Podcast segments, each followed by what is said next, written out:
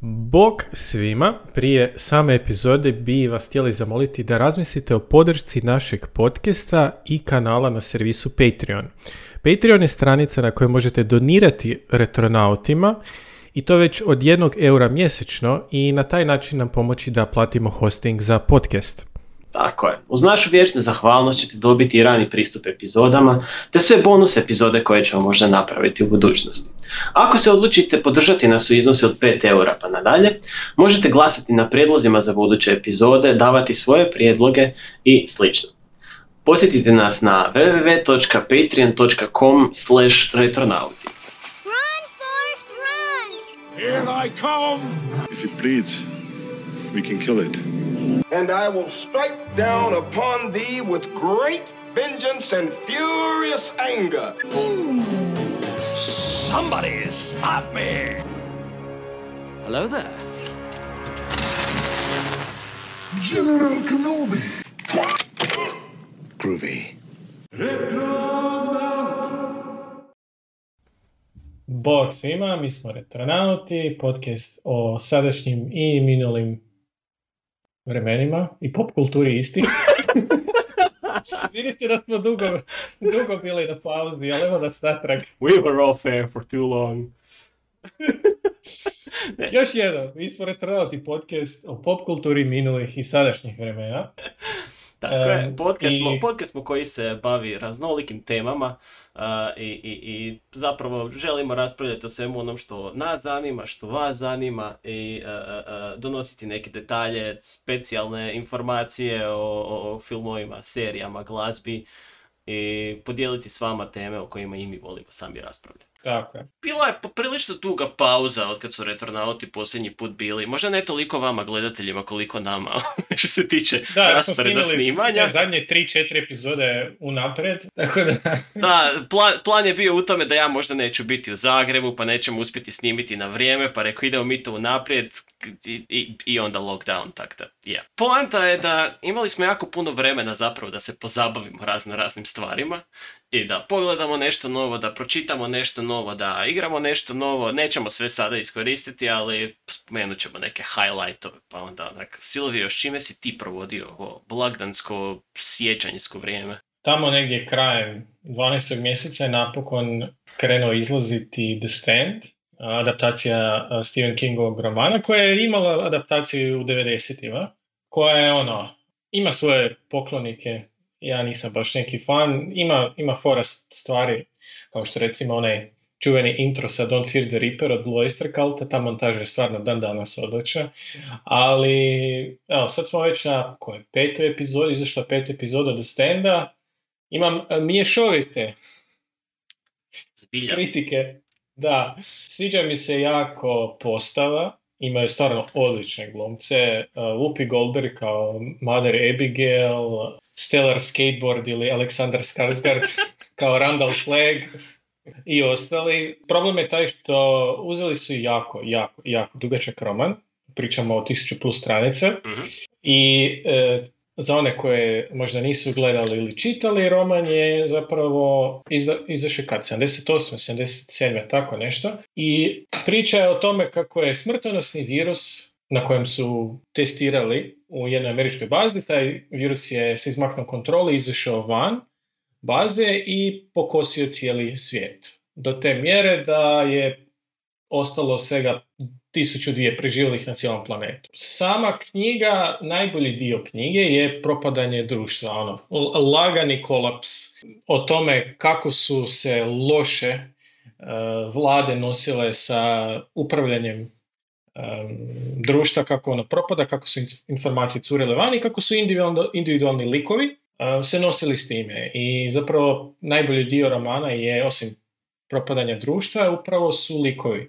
Nije zapravo toliko ni radnja bitna, iako je dobra, već kroz tih tisuću stranica stvarno stvarno upoznate te ljude. King radi tu jednu stvar gdje uzme ljude koji su možda bili ne tako dobri prije kolapsa, prije pandemije, ali ta bolest pandemije ih iskovala u bolje ili gore ljude. Mhm. I to je efektno jer, opet kažem, krenete s nečim i nakon tisuću stranica dođete do nečeg drugog. A ova adaptacija sad ide u potpunosti res. Aha. Znači, skače flashback na flashback na flashback na flashback.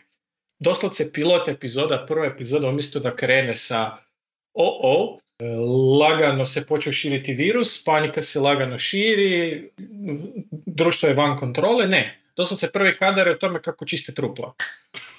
I nemate kontekst za ništa. Mhm.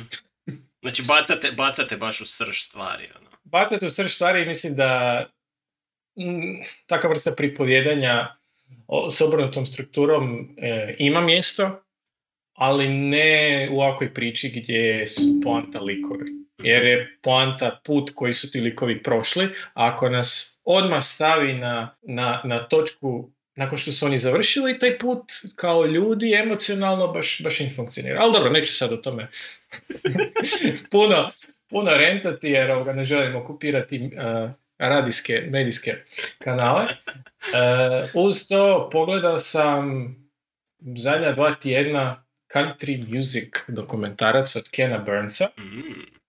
Ken Burns je uh, vjerojatno drugi najpoznatiji dokumentarist danas na planetu iza, iza kak se zove, uh, Richard Attenborough ili David Attenborough. David Attenborough. David, David Attenborough, da, iza njega. David Attenborough je uh, manje više posvećen prirodi i životinjama, jel? A Ken Burns uh, je karijeru izgradio tamo od ranih 80-ih snimajući dokumentarce o kulturi. Znači on ima dokumentarac o povijesti bejsbola, o vjetnamskom ratu, o džezu, o brojnim, brojnim temama i čak do te mjere su ti dokumentarci zanimljivi da sam pogledao čak i onaj o bejsbolu, a bejsbol me stvarno ne zanima. Ali ono stvarno, Jesi li makar naučio pravila bejsbola ili... ne, Ne, Ne. ok. Ne, ali sam na- naučio zanimljive crtice o tome kako je bejsbol utjecao na društvo, na jezik. Mhm. Jer je jako puno termina sportskih, recimo, iz bejsbola ušlo u vokabular svakodnevni engleski. Ali da ne duljim, e, snimio je e, dokumentarac o povijesti country glazbe. Trebalo mu je 9 godina da to se skupi i snimi. I e, to nimalo nije površno, e, zato što doslovce prati od ranih 20. godina prošlog stoljeća pa sve do danas. Znači, kako je izum fonografa oblikovao, koji su utjecaji rani em, posredovali pojavi country glazbe, kako je i bluegrass recimo nastao, jedna jako zanimljiva epizoda.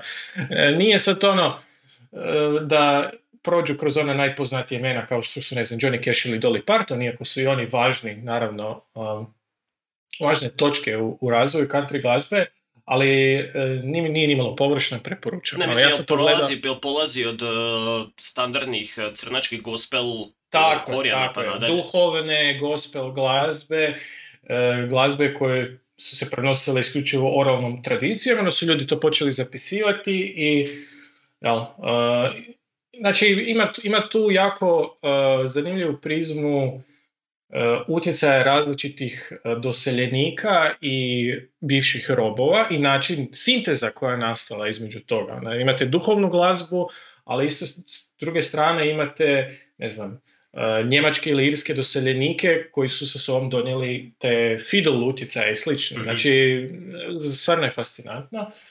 Preporučam, E, imate cijeli, doduše u niskoj kvaliteti, cijeli serijal na YouTube-u. E, toliko o tome i pogledao sam dva filma, to jest dva filma koje mogu preporučiti. Jedan je Boss Level e, sa Melom Gibsonom i nekim likom koji glumi u B filmovima. Frank Grillo, Frank Grillo. Ako volite Groundhog Day sa ovim, kak se zove Bože? Bill Murray. Bill Murray.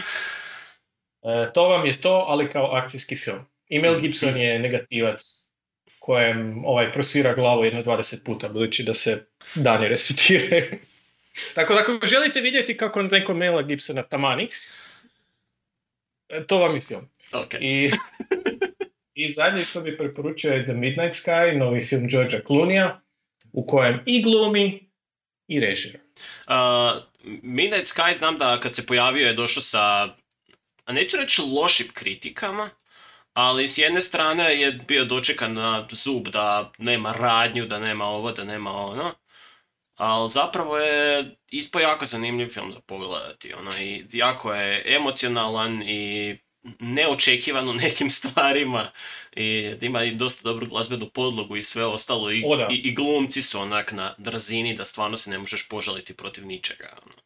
Tako da, a, a, a, svakako preporučujem, pogledajte film, čak i ako niste možda fan toliko George Clooney-a, ima dovoljno drugih glumaca koji ovaj, a, ula- ulaze u, u te neke glavne uloge i sve. I, Da, ja recimo nisam, mislim da nisam do sad nijedan film kojeg je upravo on režirao pogledao osim ovog i ugodno sam iznenađen. A, ja sam ostao malo, ovaj, osim, pogledali smo i par zajedničkih stvari u svakom slučaju, ali ono čemu sam se ja veselio i što me zapravo iznenadilo sa svojim izlaskom bilo je početkom ove godine e, treća sezona Cobra Kaja, koja je nakon druge sezone i načina na koji je završila, iskreno malo sam se bojao kako će se to nastaviti u trećoj sezoni. Uh, ali uspjeli su zadržati dovoljno starih elemenata i unijeti dovoljno novih elemenata koji održavaju neku zanimljivost. Mada, mislim da polako previše skreću u, u, u, u tipičnu amerikanizaciju i sapunizaciju možda same priče, gdje se više malo osvrću na neke stvari koje možda ne bi trebale biti toliko bitne, ali svakako su uh, uh, po- povećali broj akcijskih, akcijskih scena i tučnjava i svega ostalog što dovodi onak da...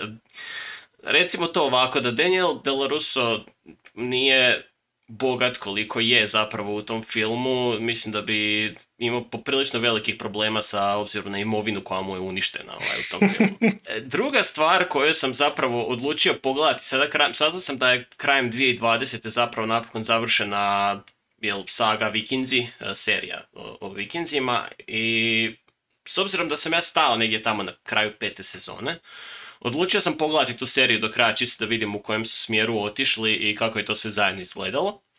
I da, definitivno na- nakon smrti Ragnara i svega ostalog gubi se taj neki ta, ta- neka, ne znam, prisnost priči koju si možda imao i razlog zbog koji si gledao.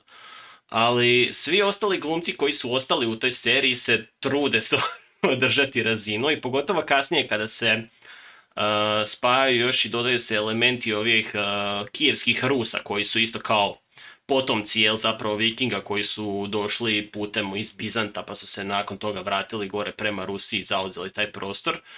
Mislim da donosi jedan novi element koji je poprilično zanimljiv i plus opet se posvećuju više uh, vikinš- vikinškim istraživanjima na drugim kontinentima, odlazak dakle na Island, Grenland i dalje dakle na Ameriku i spajanje s tim kulturama i nastanci zapravo uh, uh, sviđa mi se što serija još uvijek ulazi u psihu ljudi i istražuje to nešto karnalno u nama što ono čak i najbolji ljudi mogu uh, poluditi, mogu biti negativno vođeni svojim ambicijama i uništiti nešto što možda ima potencijala da bude uspješno i slično. Tako da ako ste možda bili ono nezadovoljni s time u kojem je smjeru serija napredovala, možda ipak možete pogledati ako ništa, makar zbog toga što vizuali su još uvijek lijepi, čak se u ovoj zadnjoj sezoni pojavljuje i sunce nekoliko puta, što se inače nikad Wow. nije vidjelo u Vikinzima, ja mislim, jer je uvijek bila magla i sivo sve.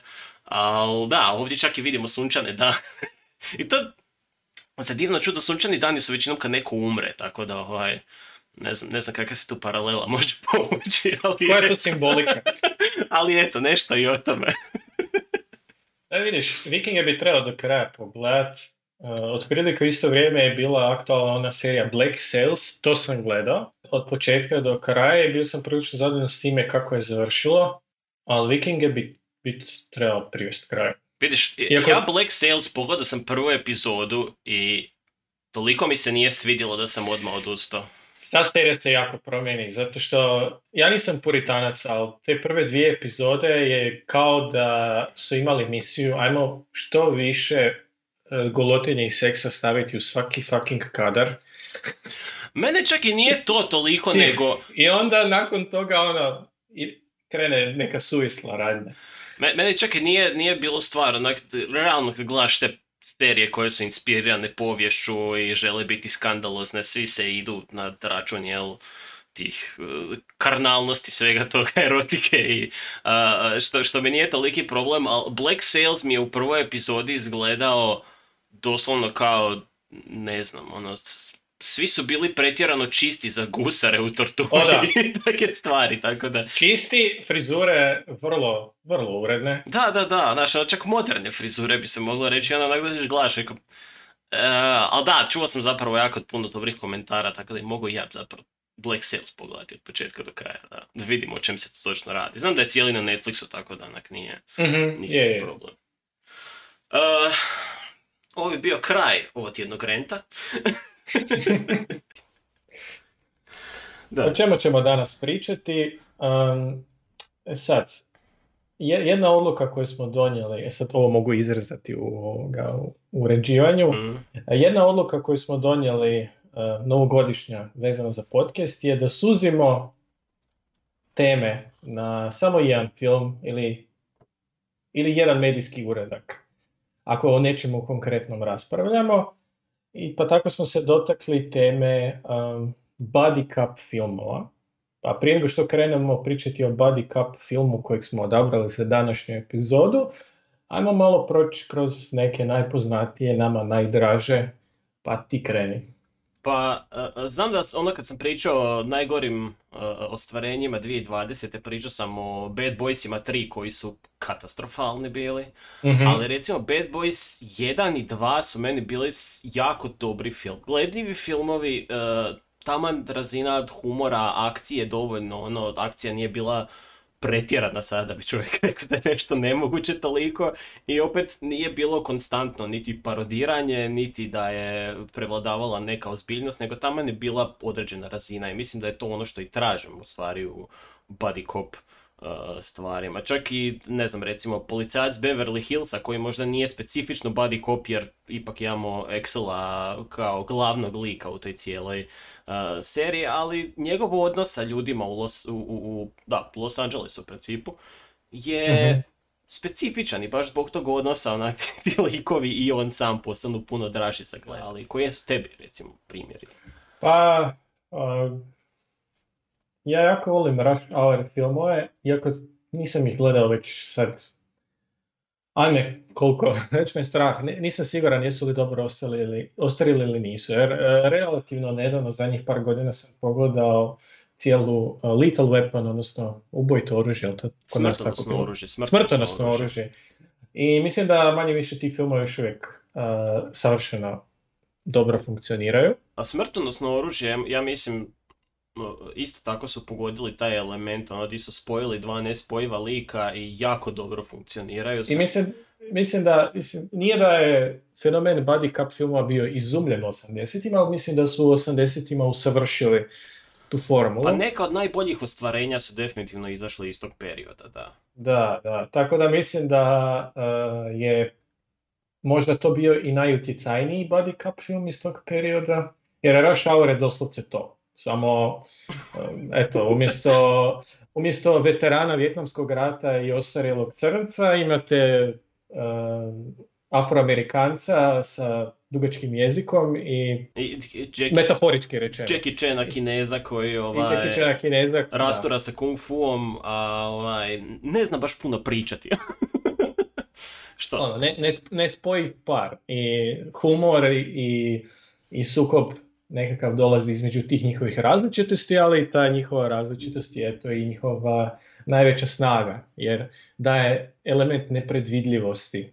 Mislim da Rush Hour je bio gledljiv do drugog nastavka, već treći nastavak mi je bio. Da, to da. To da. Treći drug, nastavak treć, trećem nastavku je Tucker jako loš. Da, u trećem nastavku sve, cijela priča mi jednostavno nije imala smisla i ono, to, to, na- znaš ono kad počnu uvoditi razno razne sestre likova, braću likova, i stvari, da. onak, to već postane ono malo previše. Da, da. To, mislim, da, mislim da se isti, kad je Jackie Chan u pitanju, isti se element dogodio i sa onim uh, Shaolin Noon i, ne, ne Shaolin, nego, kako se zove? Shanghai Noon, Shanghai, Shanghai Noon. Shanghai Noon i, i Shanghai Nights, koji su ovaj, kasnije u Shanghai Knightsu, onako opet naravno mora tu biti neki odbjegli član obitelji, što ono, Da, da, da, da, da, da. Mora, mora, mora biti dodatna drama, što Zašto? Čemu? Ma ne, sjetio sam se jednog filma koji je objektivno gledano loš film, ali svi znamo da ja volim trash. mhm.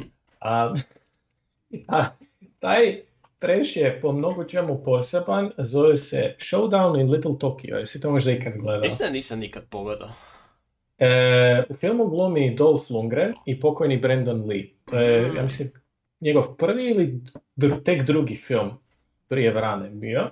Znači sam, sami početak njegove pre rano ugasle karijere. I taj film je definicija treša. E, izašao je 91. Ali dok gledate film, imate osjećaj kao da je snimljen jedno 84. i ono ostalih 7-8 godina je na policiji, samo ono, vrio. Mm,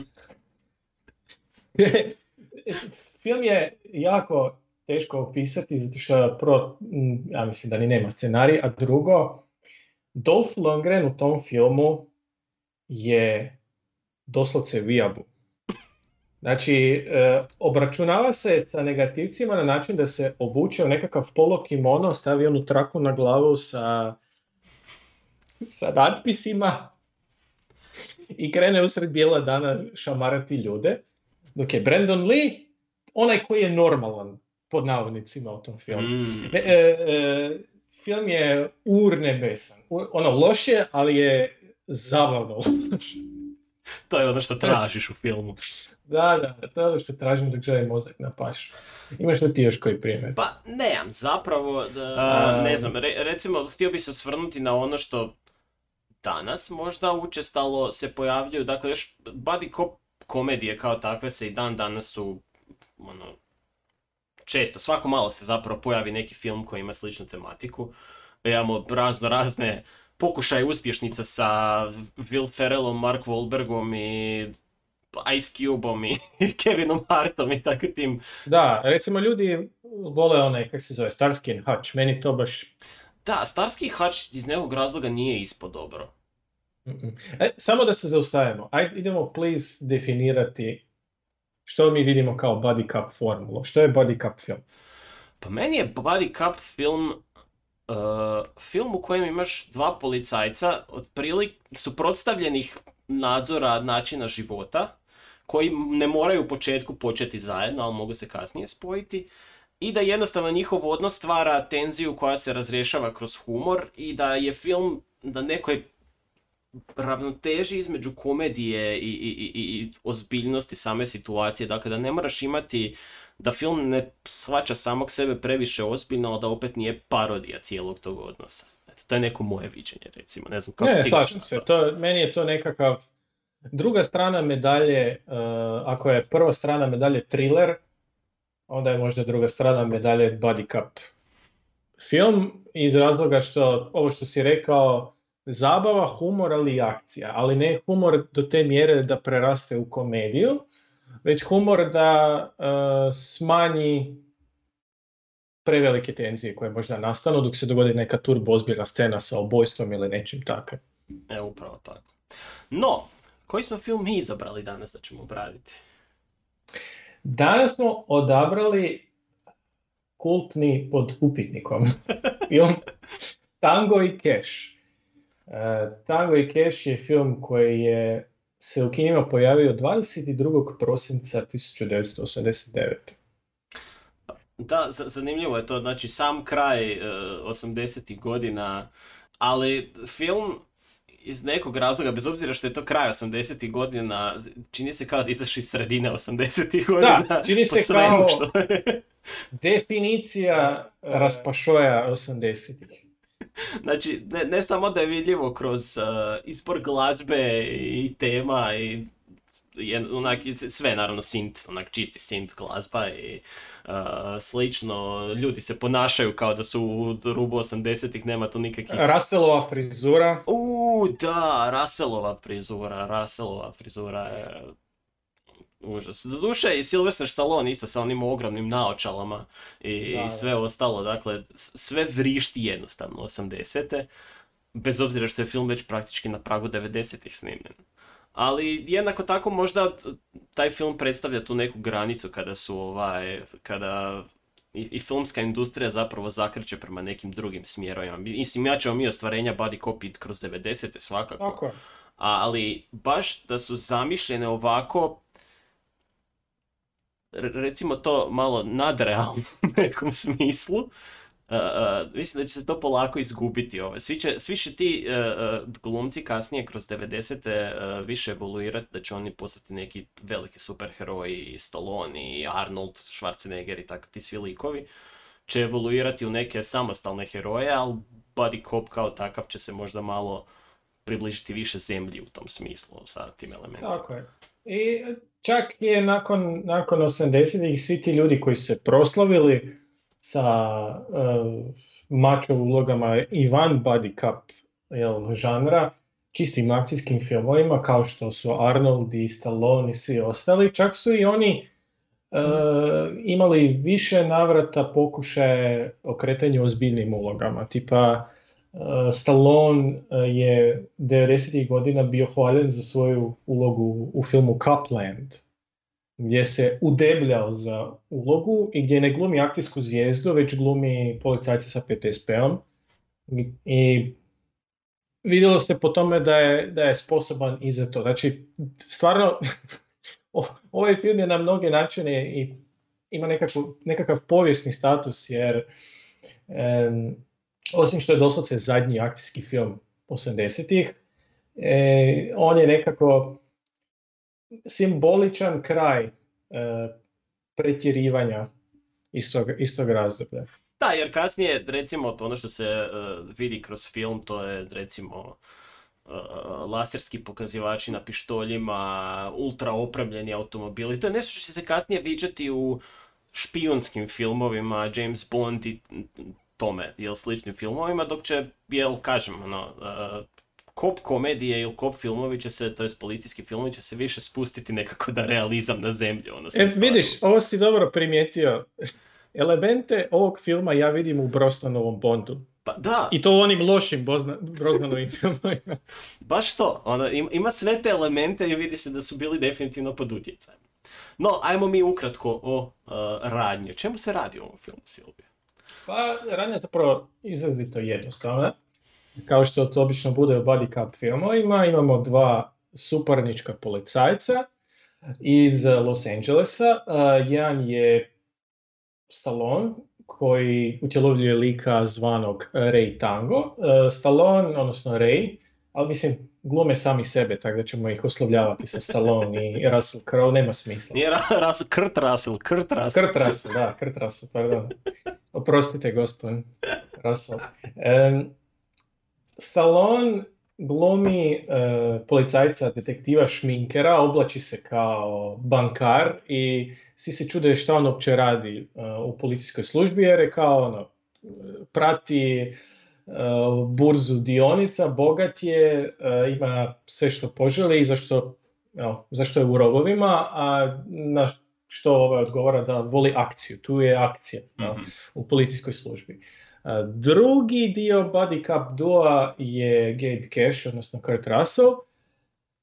E, on je sušta suprotnost e, Stallonu, e, gdje je, Stallone je netko tko hoda okolo u dijelu, prati većinom religiozno prati pravila, iako to ona skroz prva scena možda ne potvrđuje Definitivno. sa kamionom.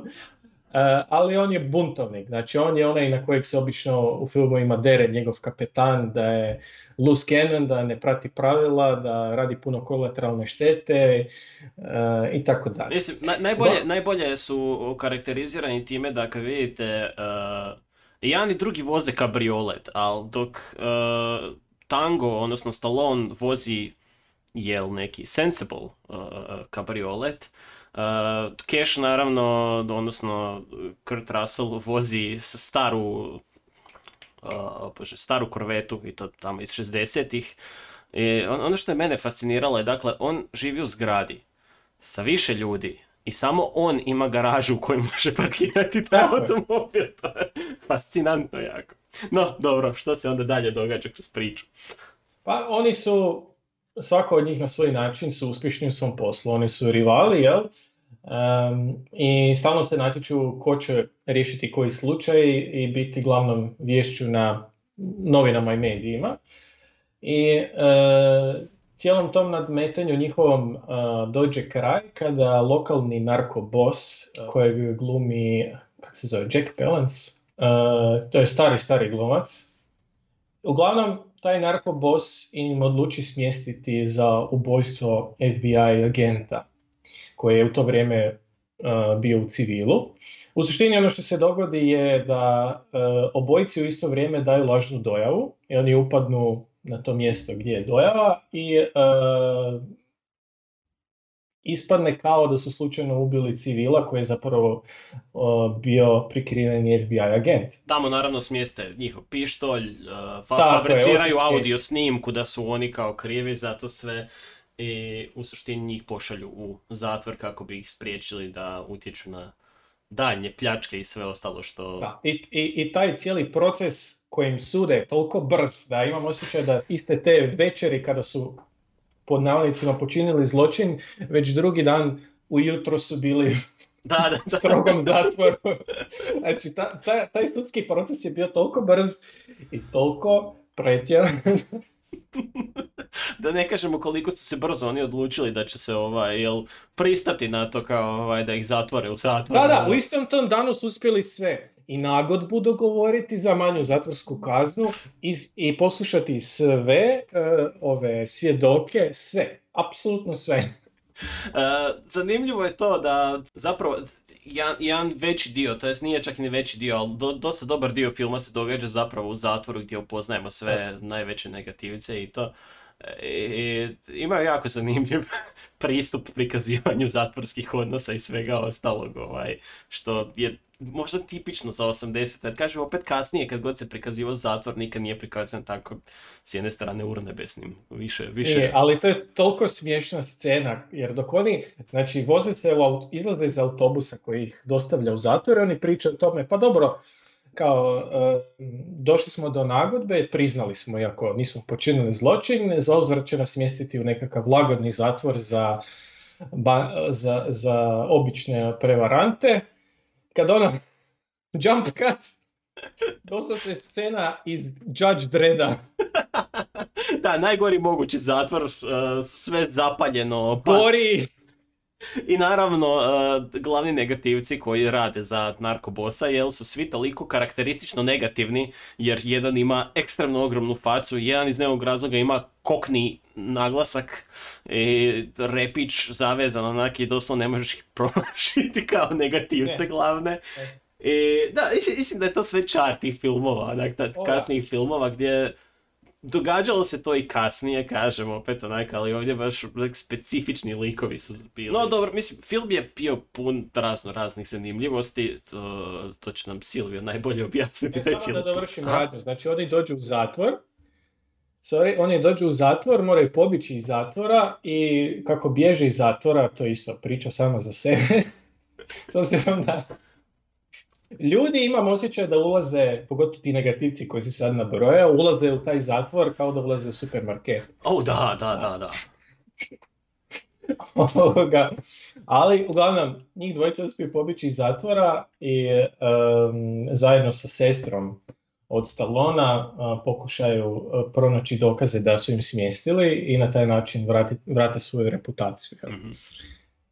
Ali ajmo mi na, na, na produkciju, pa reci nama Pa ja mislim da, da, da, da si ti više u ovom slučaju proučavao taj film i, Pa i da- tu priču cijelu oko toga jer stvarno je ono, komplicirana A, bova. Da, o, to, o ovom su filmu doslovce ovoga, knjige napisane i minimalno jedan memoar.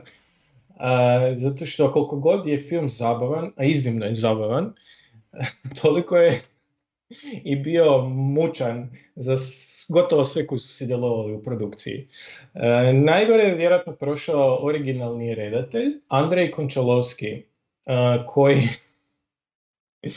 isto, znači, vra- vratimo se na početak. Film je izvorno, prije nego što je napisan, napisana iti jedna rečenica u scenariju, trebao biti kritika filmova kao što je Tango i Cash.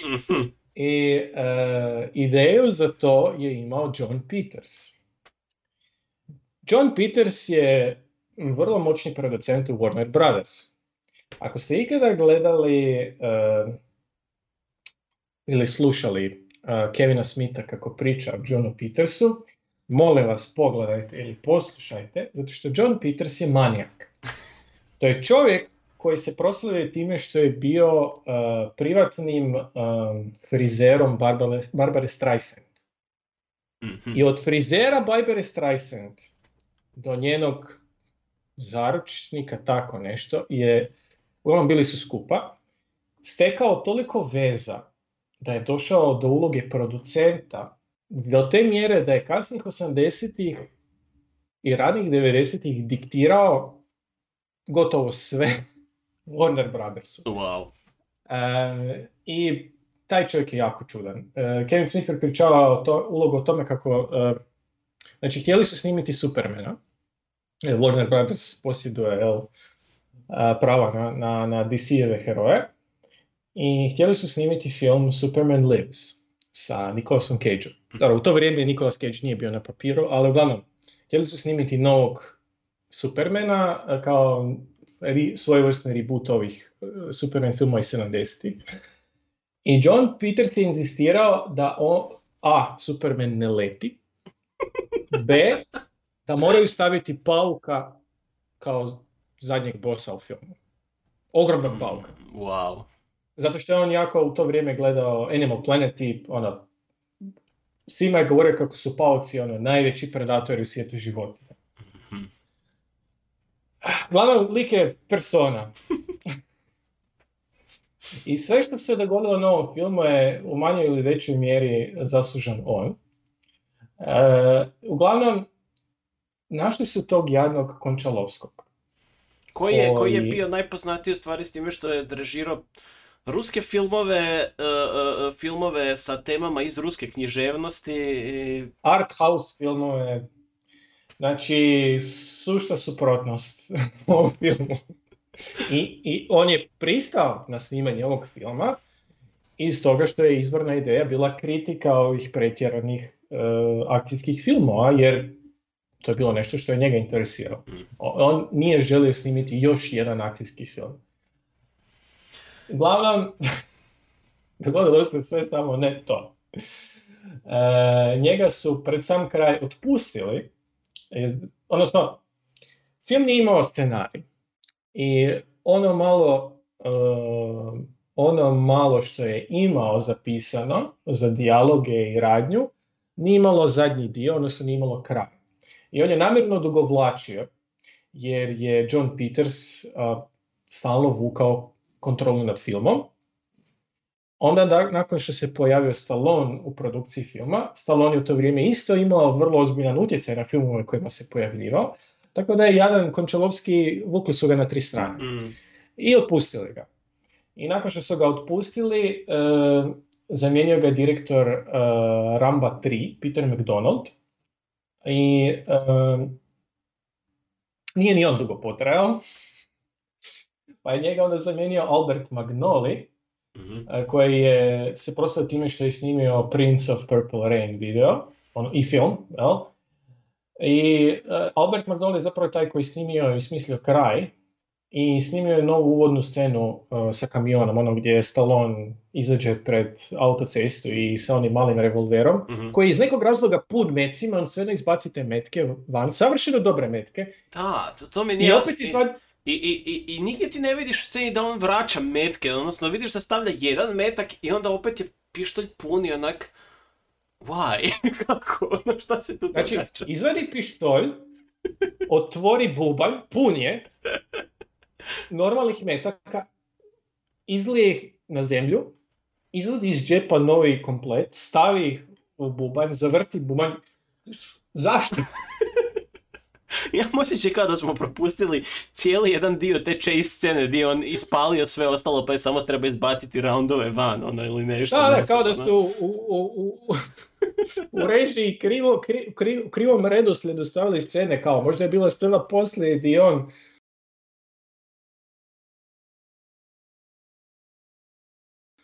Uglavnom. uglavnom, Albert Magnoli je e, kompletirao film, Mhm. A osoba koja je imala e, nezahvalan posao e, povezivanja svih tih različitih vizija filma u nešto smisleno je bio Stuart Baird. Nadam se da se tako izgovara njegovo prezime. Baird je zapravo e, dugogodišnji Stalloneov suradnik i vrlo sličnu stvar je napravio na snimanje filma Demolition Man. Demolition Man je isto bio jedan film za koji se dan danas govori da ga je u ne takvoj tajnosti zapravo e, režirao Stallone s obzirom na količinu diktiranja i diktature koje je vodio na tom snimanju, tako da je originalni redatelj Demolition Man imao vrlo malo utjecaja na sam film. Mhm. I uh, Baird je meni ne tako draga osoba, s obzirom da je uništio Star Trek prije 20 godina, snimivši Star Trek Nemesis. E, to je najgori Čekaj, Star koji je, koji je Nemesis? Nemesis je sa Erikom Klonom Banom. Picarda. Sa? Sa klonom, Pik- klonom Picarda. A, nisam taj pogledao, vidiš. Hm. Dvije druge.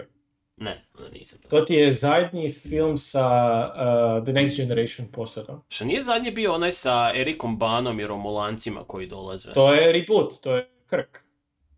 Ne, sa Picardom. Picard je bio u njemu. Ne, ne, ne, ne, ne, ne, ne, ne, ne.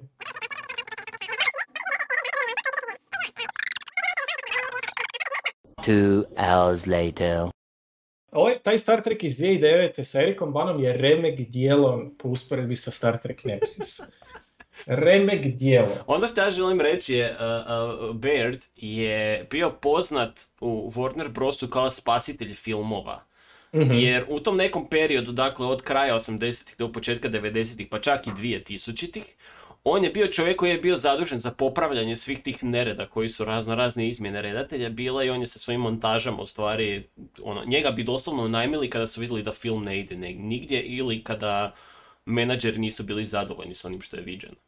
Tako da, eto, još, još nešto. Mislim, treba, treba mu uzeti u obzir, radio je kao montažer na Skyfallu, na Casino Royale. On je u konačnici bio i, i, i, i, e, montažer na svim smrtnosnim oružjima i tako, tako da ono, vidi se taj utjecaj. Ja, sam- ja mu nisam oprostio, ali Skyfall se mora priznat da, da je pola filma u montaži. Definitivno, jer... A, da, ali ne, ne, ja ne zaboravljam. Jer on je režirao Star Trek Nemesis. Taj film je... Joj. Ali nastavim.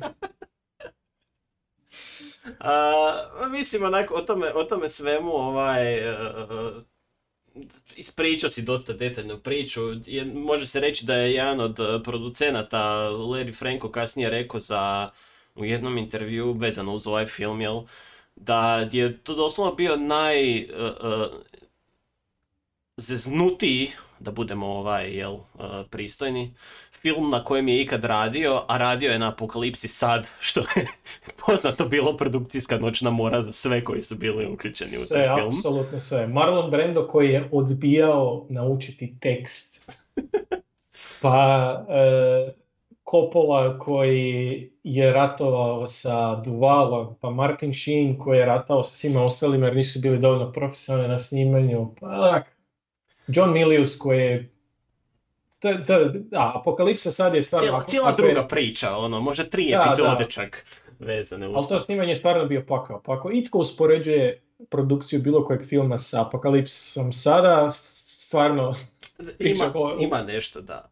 Um, vrijedi spomenuti da scenarist ovog filma, koliko god je scenarij jel, bio krnji kakav je bio, je bio Jeffrey Bohm, koji je isto tako scenarist smrtonosnog oružja. Pa onda se vide tu neke... uh, uh, Mislim, on se u konačnici nije ni trudio staviti svoje ime na završni proizvod, jer kažem, rekli smo, film je krenuo praktički bez scenarija i do kraja se izmišljalo i dodavalo uloge ljudima koji su im se svidjeli po nekim izgledima i tak sličnim stvarima, tako da... Uh, Jack Palance, glavni negativac, imao je doslovno nula filtera glede filma, te je na jednom showu otvoreno rekao da je to najgori film u kojem je glumio. A Jacka Palanca, čiju ćemo sliku staviti, jel, gore da znate, vidit ćete da je glumio zapravo jako veliko broju filmova kada ga pogledate. brojne kvalitete.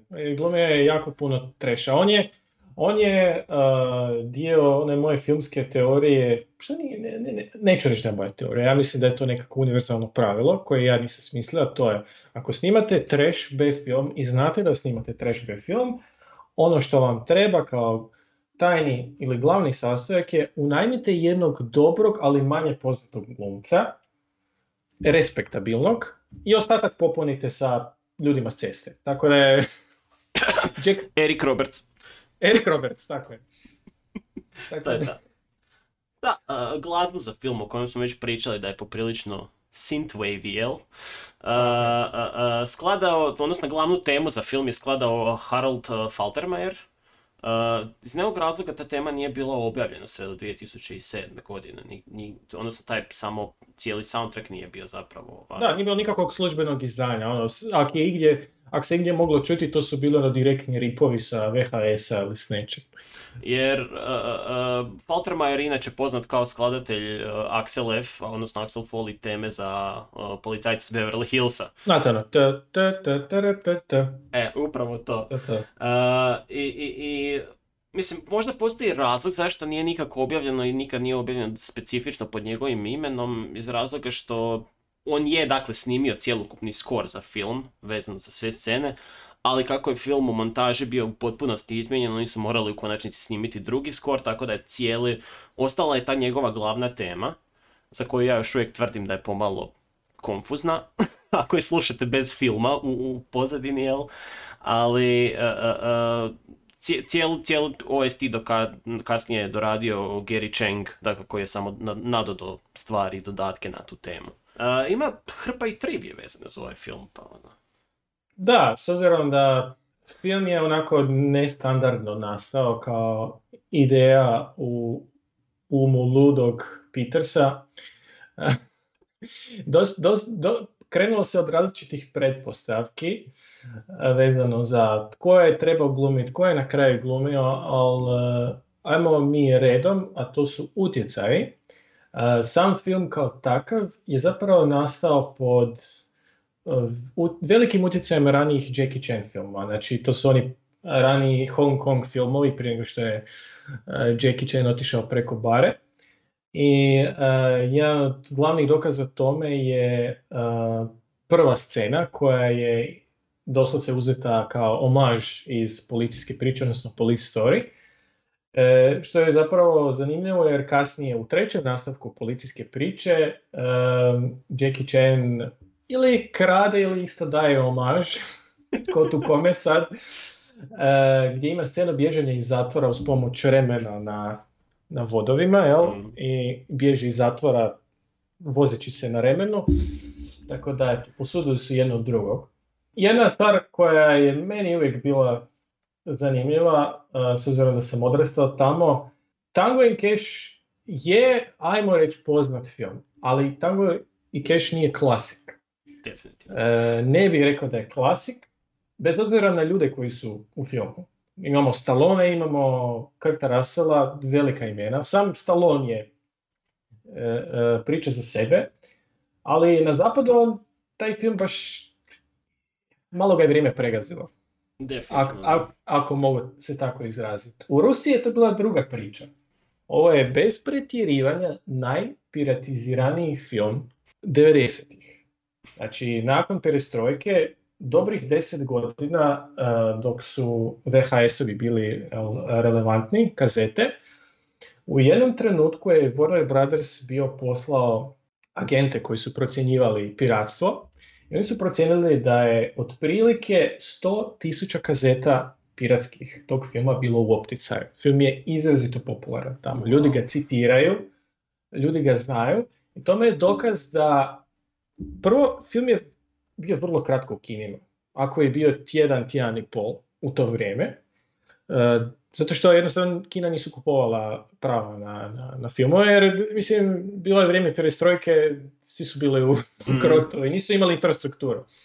To je prva stvar. Druga stvar, film nije imao marketinšku kampanju van Amerike, gotovo nikakvu. Njihovo tadašnje tržište je bilo uvelike orijentirano samo na domaći box office. Mhm. I uh, jedan od glumaca, uh, Brian James, ona mrga sa ponytailom koji izgleda kao bijeli Steven Seagal Sa kokni naglaskom.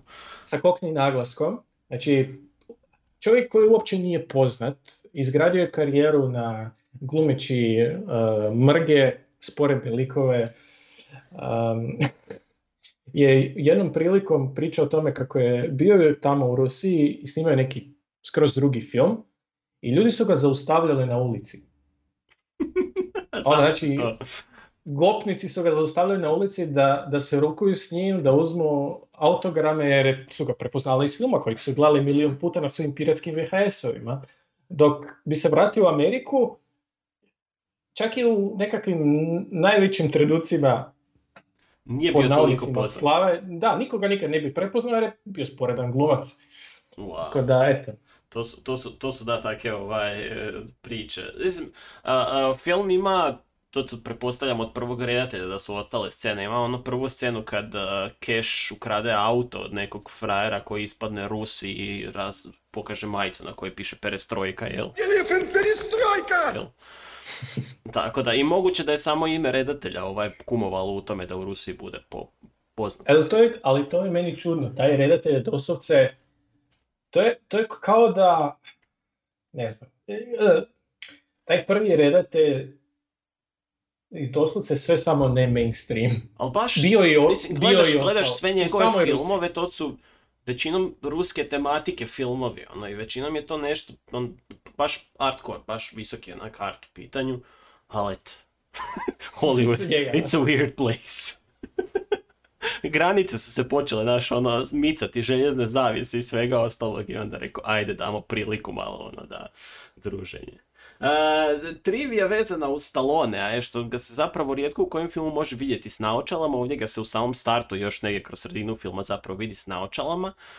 I e, e, specifična stvar sa Stalloneom je da on stvarno ne vidi dobro i to su stvarno bile njegove naočale i čak što više ako se malo zagledate možete vidjeti koliko je jedno staklo puno deblje od drugog stakla, to samim time dakle ima puno veću dioptriju na jednom oku, ima je astigmatizam i on generalno u svojim filmima nosi leće, ali ovdje je recimo zanimljivo vidjeti njega tako sa lijepom, lijepom frizurom, sa naočalama, totalno drugi čovjek od nas, Da, to nije rekvizit, to je on što on nosi dok nema leća. Tako da, ovaj, eto, uh, znam, iz trailera koji je inače bio dostupan su bile izrezane hrpe scena. Uh, bila je alternativna scena tuširanja, Kešova borba sa asasinom koji ga dođe ubiti na samom početku filma gdje on uh, tvrdi kako mrzi sve te ljude što se bave karateom, bez obzira što je riječ o kineskom ubojici, ali ovaj, Ta scena je tako čudna mislim, da ta scena je ono, ali dobro. Uglavnom, dakle da, isključeno je zapravo bilo puno scena i vjerojatno i to možemo prepisati samo tom procesu montiranja koji je kasnije došao jer da, film je bio nered cijeli koji se treba nekako To je stvarno srediti. nezahvalan posao. Imati sate i sate nepovezanih scena iz različitih verzija sirovog nekakvog scenarija, onda to pretvoriti u ovo, svaka čast. Mislim, i dalje ga brzim zbog Star Treka, ali svaka čast. Catherine, sestru od uh, Tanga, odnosno Stallone, ovu sestru, je prvo, prvo trebala glumiti prirodna plavuša Daphne Ashbrook sa objašnjenjem da je ona njegova zapravo ili posvojena sestra ili polusestra ili nešto u tom stilu. Uh, ali uh, kada je scenarij dovršen i kada su razgledavali uloge, odlučili su da će mu ipak biti prava sestra i samim time su morali pronaći i drugu glumicu koja će glumiti sestru da bi- koja bi bila sličnija Stalloneu i našli su Terry Hatcher koja se zapravo u, u, u tim kratkim scenama u kojima se pojavljuje, ja mislim da je odradila dosta dobar posao, a čak i liči malo na Stallone, ono, u nekim stvarima. Imate oštre, oštre crte lica. Mm, Imamo, uh, pričali smo o tome kako je uh, moguće da ovaj film utjecao na uh, buduće Bond filmove, konkretno one sa Pierceom Brosnanom, tako da u jednom trenutku kada Tengu i Cashu smještaju za zločine koji nisu počinili, Cash ima jedan vrlo neobičan pištolj, modern dodatak za pištolj, e, nekakav lasevski ciljnik koji izgleda tro ogromno nepraktično. Veličina je kao cijeli pištolj, doslovno. Da. tako da, da. Da, i e, da stvar bude bolja, ima jedna cijela scena u filmu, ono dok oni pobjegnu iz zatvora i doslovce uđu u Q-vu radionicu. Znači ovaj film ima svoju verziju Q-a iz James Bonda. Q, je, ako niste gledali Bonda, je em, inženjer, znanstvenik, sve skupa, koji tajnim agentima prije svake misije daje e, spravice koje su obično izgledaju vrlo nepraktično, ali su fora na filmu. Ne, e, čini se kao da nemaju svrhu same po sebi, ali u toku filma i radnje se pokaže zapravo da imaju svoju ulogu i svoju svrhu. Da, tipa kemijska sa laserom ili ne znam. Sat sa žicom, odnosno kablom po kojem se on može spuštati dolje, iako mislim da bi si ruku otrgnuo da to napravi, ali, you know. Uglavnom, i, i taj auto, kombi sa Mi, Iz video igre, miniganom, doslovce. miniganom sa strane, da ono... miniganom i svakim čudima je doslovce uh, nešto, nešto je, kao nešto iz James Bonda sa Pierceom Brosnanom. Konkretno, kako se zove onaj Bond gdje su ono na, na, na polu? Sutra nikad ne umire. Da, da, ne, da. umri drugi dan. A, d- tako, umri drugi dan, najgori Bond. Barem što se Brosnana tiče. Znam da su izvukli ovoga e, najgore pouke iz, iz ovog filma. E, pričali smo o tome kako je film prošao kroz brojne promjene, tako da jedan od, e, jedna od ideja na temelju koje je film uopće realiziran, na temelju koje je dobio budžet koji je nekoliko puta bio pregavžen, a za 20-25 milijuna dolara, ja mislim da su pregazili budžet. Tre, treba biti 35 milijuna, na kraju je bio 55, ja mislim. I mislim da je Stallone mora dati dobar dio tog novca zato što ovaj su... I za, zato je i postao u konačnici, ja mislim, redateljem i producentom u nekom periodu. Pa ono. Mhm, mhm. I ono što je originalno bilo je, um, to je trebala biti prva prilika tokom koje bi se Sylvester Stallone i Arnold Schwarzenegger pojavili na ekranu u isto vrijeme, u istom filmu. To je nešto što su ljudi očekivali, s obzirom da su oni bili u, e, u stvarnom svijetu jedni ogromni rivali što se tiče glumačkih uloga. E, Ima jedna anegdota e, vezana za film Stani ili će moja mama pucati. Jesi li čuo možda za to? U, gledao sam taj film, to je isto tako teški trash, onak gdje je, gdje E, da. mama od Stallone kao isto tako glumi nekog detektiva nešto i ima mamu koja je opasna totalno. Ono je.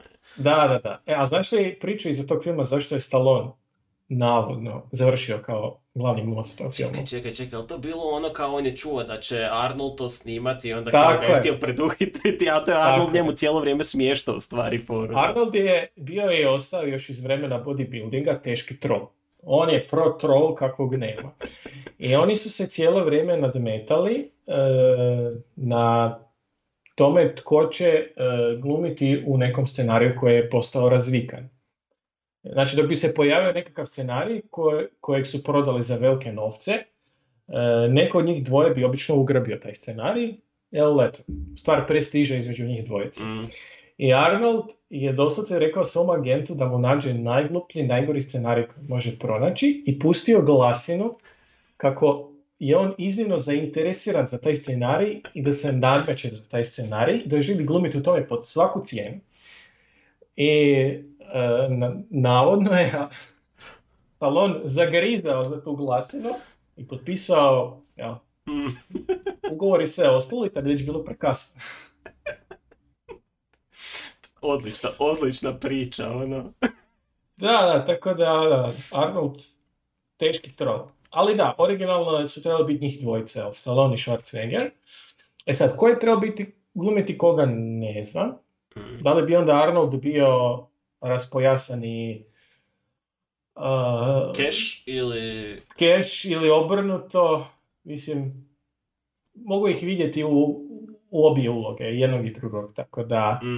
A, u to vrijeme Patrick Swayze trebao biti cash nakon što je ovo sa Arnoldom Ali propalo. to je, to, to, ali to je bio ozbiljno, ozbiljan ono izbor, nije kao bilo razmišljanje, on je trebao biti cash, ali u zadnji tren se predomislio zbog snimanja kuće na putu. Da, da, ima konflikt sa, sa snimanjem. Iako je to meni, to meni tako čudno, taj period dok su htjeli njega pretvoriti u akcijsku zvijezdu. One, mislim, A mislim, onak ti kad dođeš gledaš realno da staviš u tom periodu uh, Kurta Russella i Patricka Swayze jednog pored drugog, onak nije da nisu imali sličnosti, samo što Patrick Swayze mi nikad nije baš ono na akcijskog jednaka išao, god ga Mm-mm. okreneš. nije, nije. E, tko je još bio? E, Michael Bean, e, što nije loš izbor. E, Michael Bean, ako se sjećate, glumio je u Alienu 2 i u Terminatoru prvom. Pierce Brosnan, evo još jedne poveznice sa Bondom. Pre, previše ovoga... Ne, ne, ne znam da li bi u tom trenutku u svojoj karijeri uh, otišao do te mjere neozbiljnosti. Da, mislim, si hrpa se ljudi još spominje za tu ulogu koja mi uopće ne, ne, ulaze u, u taj izbor, ono. Čak ti da gledaš, ne znam, i Kevin Costner, i Tom Cruise, Mm. i Harrison Ford, ajd, možda još u tom periodu onak nije bio toliko loš, ali Richard Gere, di bi njega zamislio u takvoj nekakvoj ulozi, neozbiljno je, ono. Ali Harrison Ford je bio u jako lošem body cup filmu jedno 20 godina kasnije. Hollywood Homicide. Je, što najveća fora meni taj film nije uopće bio toliko loš za pogledati. Ono za tipa subotu navečer kad nema šta drugo pogledati, onak uopće nije bio toliko, malo nije imao smisla, ali nije ni bio loš, iako se onak jasno vidi da se Harrison Fordu nije dalo glumiti. da je A s to meni je, ostalo, ono. meni je ostalo u sjećanju baš po tome koliko se on dosađivao u toj filmi, koliko je izgledao nezainteresiran u tom filmu. A, Don Johnson, Michael Keaton, Ray Liotta, Liam Ni... Svi to sve tako ozbiljni glumci da ih ne možeš ni zamisliti uopće u takvom nečem. ono. Rona Perlmana bi mogao zamisliti. Da, ali, okej. ne, ali ne sa Stallonom. Ha, zašto ne? Mislim da bi to čak i šlja- šljakalo nekako. Mislim da imaju sličnu energiju. Uh, mislim da bi trebalo, trebalo onda uzeti nekako, nekoga tko je malo veća suprotnost Ronu Perlmanu. Tipa, pa čak i ne znam. Pierce Brosnan. A možda, e vidiš, to bi možda čak i funkcioniralo, jer Perlman je, ima tu karizmu koja bi možda pomogla. A, ako je Pierce Brosnan onaj koji je ozbiljniji, jel? Mm, Gary Sinise isto preozbiljan. da, definitivno. Doduše pre- pre- imao je i on. Mislim, on je, on je kasnije imao pogotovo sa uh, Forrest Gumpom se pokazalo da on može sasvim dobro funkcionirati u komediji kao takvoj, tako da. Mhm. Mislim, a, a, a, u svakom slučaju, dobar je izbor, možda film nije toliko klasik i sve ostalo, ali dobro su ih pogodili, onak, ima, čini se kao da imaju neku kemiju na ekranu. Mislim, zanimljivo je, Da. oni se nisu pojavili u zajedničkom filmu praktički do, šta, Guardians of the Galaxy 2, gdje opet se nisu pojavili u isto vrijeme, ali su bili u istom filmu, ono i sve. Da, a Stallone i Schwarzenegger su se pojavili tek kad 2006. 7. dok su krenuli oni Expendables. Mhm. I onda otac su se počeli družiti intenzivno, Mhm. očito, jer sad je onak postalo standard da snimaju njih dvojica filmove, jer zašto ne? Tako je. A, on- ono što je mene fasciniralo je jer kako je taj scenarij nikad nije bio dovršen i sve je bilo up for grabs i onda ljudi koji su se pokazali tipa kao što je bio već ranije spomenuti kokni e, negativac i, i, i, i faca koji je glumio Robert Zadar uh, su se pokazali u tim svojim prvim scenama toliko jel, dobrima da su im napisali još dodatne scene dijaloga samo da bi se pojavili više u filmu. Imaju pamtljiva lica, upečatljiva lica. Definitivno. O, The Face, pogotovo, ono, to taka široka brada i to sve ostalo, mislim, ne možeš to, ovaj, uopće. A, radni naslov je bio The Setup, što mislim da bi bilo nek preočito da su tako stavili, ovaj, i Tango i Cash nekako ima veći, ono, Da, da, da, efektivno je. Ovoga, o- obično uh, imena bilo čega, pjesama, filmova, knjiga, gdje samo ime nečije osobe uh, ne privlače neku pozornost, ali ovo je onako baš pamtljivo. A zato što su taka, daš, ono, Tango i Cash, ono, i sad može biti šta god hoćeš, ono, od, Da. od filma o dva psa koja se druže na ulici do ne znam čega, ono. To bi gledao. Ja bi gledao film od dva psa, jedan se zove Tango, drugi je Cash. A, Tango je A, pudlica, a Cash je nekakav mješanac. Može, slažem se. Ono, ono što je meni u filmu fascinantno, to je Slajev, ne znam da bi to onak autoreferencijalni humor. O da, toliko A- ima referencije ovom filmu općenito. A, jer ono, među prvim scenama je ono kao kad uh, njemu neki prijatelj policajac dođe viče kao šta ti misliš da si ti Rambo? A Sly odgovara Rambo je pičkica.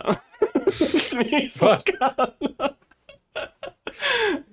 Taj, Imaju, referen- imaju referenciju i na Arnolda, ono dok dođu u zatvor i em, mislim da to čak kaže ovome Faci, Robertu Zidaru.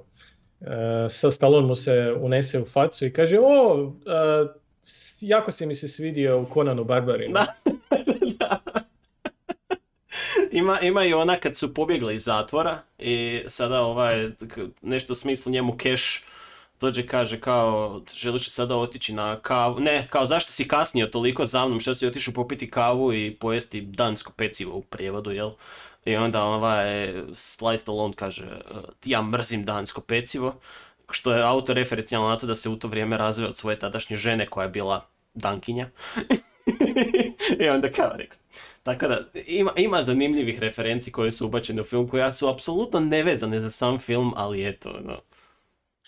A ima toliko scena koje su neobjašnjive. Poput ona scena sa Kurtom Russellom dok se preruši u ženu.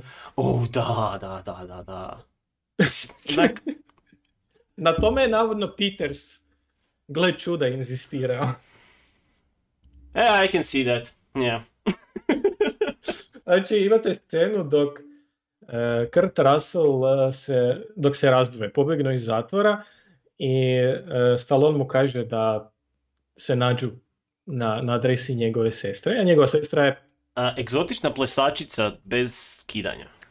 bez skidanja koja na sceni svira loše bubnjeve. Loše svira bubnjeve. Električne 80s bubnjeve. Ta točka mi nije jasna. Dok svira jazu. I uglavnom o, dođe on do nje i kao dok, jer moraju pobjeći iz njenog stana i e, njihova, njihovo rješenje za to da pobjegnu je taj da obuku Krta Rasela u lezbiku Odnosno, ne toliko, da ga samo da ga obuku ženu i onda, mislim, to, to, to je onak samo uh, jel, izokretanje očekivanja, ono što smo očekivali da će se dogoditi i šta se dogodilo na kraju.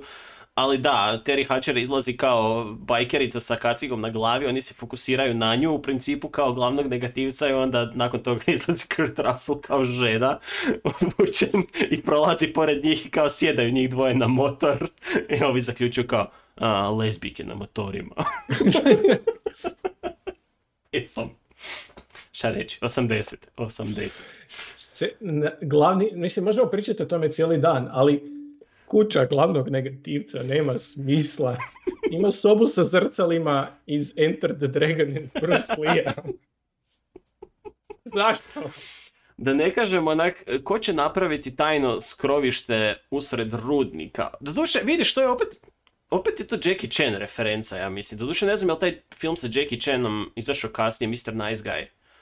Je to izašao? Je, To kasno. je kasnije izašlo. I onda je moguće da je Jackie Chan referencirao to, ali onak usred rudnika se nalazi ogromno ograđeno, šta je to već, jel glavni layer negativca, ono, šta, Saš, ko, ko bi to napravio ikad u životu?